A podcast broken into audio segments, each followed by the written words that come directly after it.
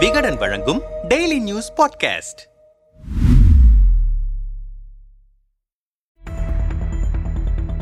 ராணி Elizabeth மரணம். இங்கிலாந்தின் புதிய மன்னராக பதவியேற்க இவ்வளவு சடங்குகள் இருக்கிறதா? ஆயிரத்தி தொள்ளாயிரத்தி ஐம்பத்தி இரண்டாம் ஆண்டு முதல் எழுபது ஆண்டுகளுக்கும் மேலாக இங்கிலாந்து நாட்டின் அரசியாக இருந்தவர் ராணி இரண்டாம் எலிசபெத். வயது முதிர்வு மற்றும் உடல்நலக்குறைவு காரணமாக ஸ்காட்லாந்தில் உள்ள பால்மோரல் அரண்மனையில் ஓய்வு எடுத்து வந்தார். இந்த நிலையில் தனது தொண்ணூத்தி ஆறு வயதில் நேற்று காலமானார். இவரின் மரணம் இங்கிலாந்து மக்களை சோகத்தில் ஆழ்த்தியிருக்கிறது. ராணி எலிசபெத்திற்கு பிறகு அரச பதவியை எழுபத்தி மூன்று வயதான அவரின் மூத்த மகன் சார்லஸ் ஏற்கிறார். இங்கிலாந்தின் மன்னரான சார்லஸ் சில சடங்குகளை கடந்துதான் அரியணையில் ஏற முடியும். அதற்கான சம்பிரதாயங்களில் முதலாவது அவருக்கான அடைமொழியை தேர்வு செய்வது. அதில் சார்லஸ் பிலிப் ஆர்த்தர் ஜார்ஜ் என்ற நான்கு பெயர்களில் ஏதேனும் ஒன்றை அவர் தேர்ந்தெடுக்கலாம். மன்னர் சார்லஸின் மகன் இளவரசர் வில்லியம் அரியணைக்கு அடுத்த வாரிசாக இருந்தாலும் தானாகவே இளவரசராக மாறமாட்டார் அவர் தனது தந்தையின் மற்றொரு பட்டமான டியூக் ஆஃப் கார்ன்வால் என்ற பட்டத்தை பெறுவார். அவரின் மனைவி கேத்தரின் கார்ன்வால் டச்சஸ் என்றும் மன்னர் சார்லஸின் மனைவி ராணி கான்சர்ட் என்றும் அழைக்கப்படுவார். இவ்வாறான பெயர் மாற்றங்கள் முதலில் நடைபெறும். அதைத் தொடர்ந்து ராணி எலிசபெத் இருந்த முதல் இருபத்தி நான்கு மணி நேரத்தில் லண்டனில் உள்ள செயின்ட் ஜேம்ஸ் அரண்மனையில் அசஷன் கவுன்சில் எனப்படும் சடங்கு அமைப்புக்கு முன்னாள் சார்லஸ் அதிகாரப்பூர்வ மன்னராக அறிவிக்கப்படுவார். இந்த அசஷன் கவுன்சிலில் கடந்த காலம் மற்றும் தற்போதைய மூத்த எம்பிக்கள் சில காமன்வெல்த் உயர் ஆணையர்கள் மற்றும் லண்டன் லார்ட் மேயர் ஆகியோர் இருப்பார்கள். மன்னராக அறிவிக்கும் இந்த சடங்கில் எழுநூறுக்கும் மேற்பட்டவர்கள் கலந்து கலந்து கொள்ள தகுதியுடையவர்கள். ஆனால் குறுகிய காலத்தில் இந்த அறிவிப்பு வெளியாவதால் இதில் கலந்து கொள்வோரின் எண்ணிக்கை மிக குறைவாக இருக்கும். கடைசியாக ஆயிரத்தி தொள்ளாயிரத்தி ஐம்பத்தி இரண்டில் நடந்த அசஷன் கவுன்சிலில் சுமார் இருநூறு பேர் கலந்து கொண்டதும் குறிப்பிடத்தக்கது. அதன் பிறகு ராணி எலிசபெத்தின் மரணம் அசஷன் கவுன்சிலின் லார்டு பிரசிடென்டால் அறிவிக்கப்பட்டு ஒரு பிரகடனம் உறக்க வாசிக்கப்படும். அதில் முந்தைய மன்னரை பாராட்டி புதிய அரசிற்கு ஆதரவளிப்பதாக உறுதியளிக்கும் வார்த்தைகள் வரிசையாக இருக்கும். அதன் பிறகு இந்த பிரகடனத்தில் பிரதம மந்திரி கேன்டன்பரி பேராயர் மற்றும் லார்டு சான்சலர் உட்பட பல மூத்த பிரமுகர்கள் கையெழுத்திடுவர். மன்னராக அறிவிக்கப்பட்ட ஒரு நாள் கழித்து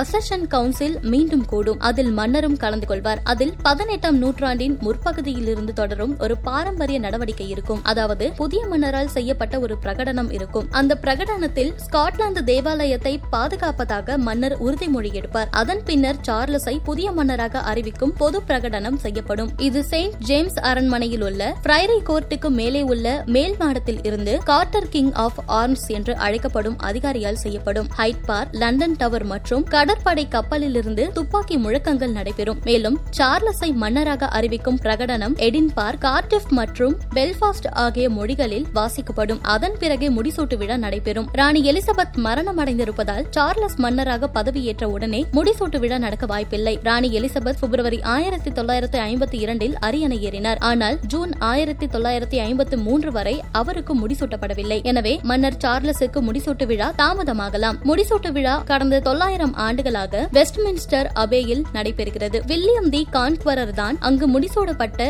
முதல் மன்னர். தற்பொழுது சார்லஸ் நாற்பதாவது மன்னர் ஆவார். இந்த முடிசூட்டு விழா கேன்டர்பரி பேராயரால் மேற்கொள்ளப்படுகிறது. விழாவின் இறுதியில் அவர் சார்லஸின் தலையில் இரண்டு புள்ளி இருபத்தி மூன்று கிலோ எடை கொண்ட செயின்ட் எட்வர்டின் கிரீடத்தை வைப்பார். இது ஆயிரத்தி அறுநூத்தி அறுபத்தி ஓராம் ஆண்டிலிருந்து உள்ள ஒரு தங்க கிரீடம். இது லண்டன் கோபுரத்தில் வடிவத்தில் உள்ள மகுட நகைகளின் முக்கிய பகுதியாம். இது முடிசூட்டும் தருணத்தில் மன்னரால் மட்டுமே அணியப்படுகிறது. இந்த முடிசூட்டு விழா ஒரு அரச விழாவாக கருதப்படுகிறது. அதற்கு அரசை பணம் செலவழிக்கிறது. புதிய மன்னர் மக்கள் முன் முடிசூட்டி உறுதிமொழியை ஏற்பார். இந்த விழாவில் அவர் மன்னரானதற்கான அடையாளமாக உருண்டை மற்றும் செங்கோலை கேண்டர்பரி பேராயர் வழங்குவர். அதன் பிறகு இரண்டு புள்ளி நான்கு பில்லியன் மக்களை கொண்ட காமன்வெல்த் அமைப்பின் தலைவராக சார்லஸ் பொறுப்பேற்பார். இவற்றில் பதினான்கு நாடுகளும் இங்கிலாந்திற்கும் மன்னராக அவர் கருத கருதப்படுகிறார்.